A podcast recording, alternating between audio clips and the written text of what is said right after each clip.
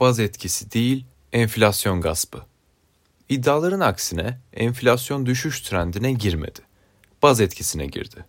Baz etkisi şu. Yıllık enflasyonu bir önceki yılın aynı ayını baz alarak hesapladığınızda baz aldığınız ayda enflasyon ne kadar yüksek idiyse bu yılki enflasyonunuz da göreli olarak düşük çıkacaktır. Resmi TÜİK rakamlarıyla dahi geçtiğimiz yıl Kasım ayı enflasyonu %3,51 gibi yüksek bir seviyedeydi.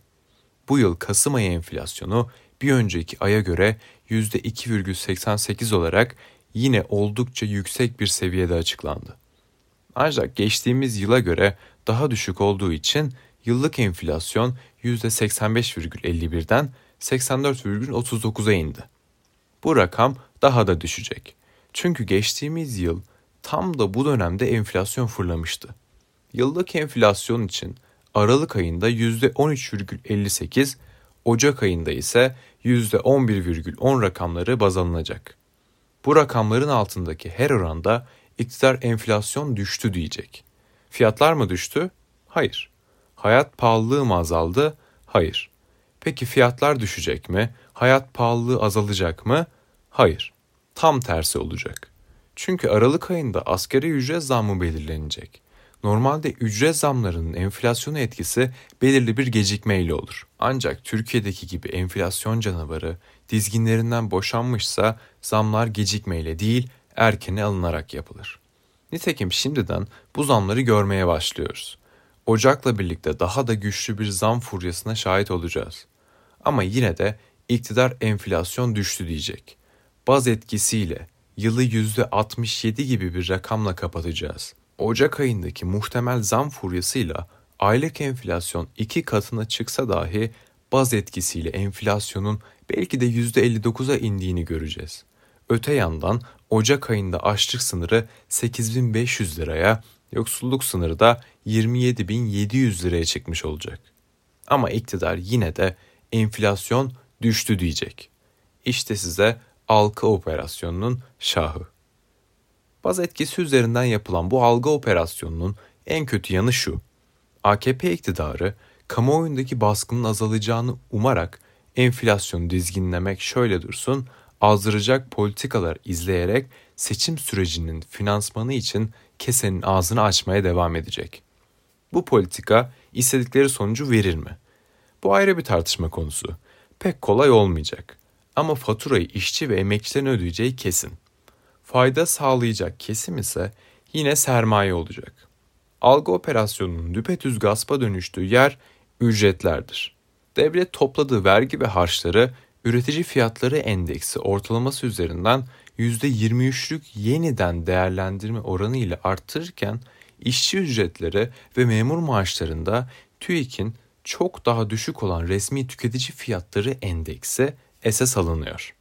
Akademisyenlerden oluşan ENAG'ın yıllık enflasyonu %170 ya da Disk Araştırma Merkezi'nin en düşük gelire sahip kesiminin en temel ve zaruri ürünleri kapsayan gıda enflasyonu %151 olarak açıkladığı bir ortamda memur maaşına yıl sonunda gelecek zam en fazla %15 olacak gibi görünüyor. İşçiler de yeni yılda ücret artışı istediklerinde işte patronlar işçinin karşısına TÜİK'in baz etkisiyle yumuşatılmış, yarı yarıya indirilmiş rakamlarını çıkaracaklar. Buna baz etkisi denmez. Olsa olsa enflasyon gaspı denir. Bu gaspa karşı işçinin, emekçinin örgütlenmekten ve mücadele etmekten başka yolu yok. Bu yüzden sendikaların askeri ücret tartışmasında rakam açıklamasının bir kıymeti olmadığını söylüyoruz. Mesele rakam açıklamak değil, o rakamları söke söke almaktır. Türk İş'in ağası Ergün Atalay'ın kendi açıkladığı açlık sınırının bile altında olan 7750 liradan bahsetmesi bir kepazelik. Onu geçerim, daha yüksek rakam söylemenin de bir esprisi yok. Geçtiğimiz yıl disk iddialı bir şekilde 5200 net demişti. Temmuz'a geldiğimizde açlık sınırı 6800 lira olmuştu. Dolayısıyla bu yıl disk 13200 lira dedi ama ekledi. Yıl içinde yeniden gözden geçirilmelidir ve esas mesele toplu sözleşmedir. Biz daha da radikal biçimde söyleyelim. asgari ücret zammının artık bir önemi yoktur. Esas mesele olmanın da ötesinde tek mesele toplu sözleşmedir. Ancak sendikalı ve örgütlü olan işçi ücretini açlık sınırına endekslemekten kurtarabilir. Şunu da belirtelim, örgütlü olmak sendikalı olmanın bir adım ötesidir. Sendikasına sahip çıkan ama onu denetleyen ve irade sahibi olan bir işçi grubu gerçekten örgütlüdür. Bir örnek, Birleşik Metal İşte örgütlü. Gebze'deki geçen solar işçileri yeni toplu sözleşmesini yaptı ve fabrikada en düşük işçi ücretini diskin bahsettiği seviyelere çıkarabildi. Ayrıca asgari ücret zammı %45'i geçerse bu geçen kısmı doğrudan ücretlere yansıtacak bir düzenlemeyi de sözleşmeye soktu. Sendikalı ve örgütlü işçinin gücüdür bu. Şimdi sıra MES'te. Metal işçisi asgari ücret seviyesine geriliyor ve buna karşı örgütlü gücünü mutlaka kullanmak zorunda. Örgüsüz olanlar da ne yapıp edip örgütlenmeli.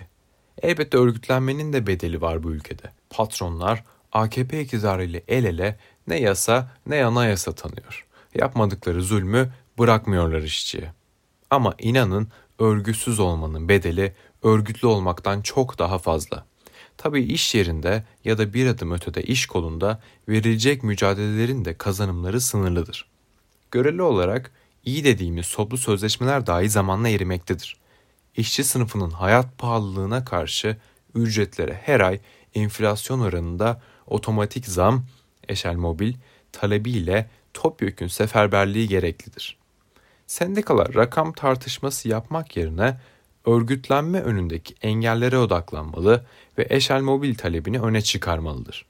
Nihayet işçinin sorunlarının kaynağı da çözümü de eninde sonunda siyasidir. Ne istibdada boyun eğmeli ne de altılı masalardan medet umulmalı. İşçi sınıfı emek ve hürriyet için mutlaka siyaset masasına yumruğunu vurmalıdır. Gasp düzeni ancak böyle son bulacaktır.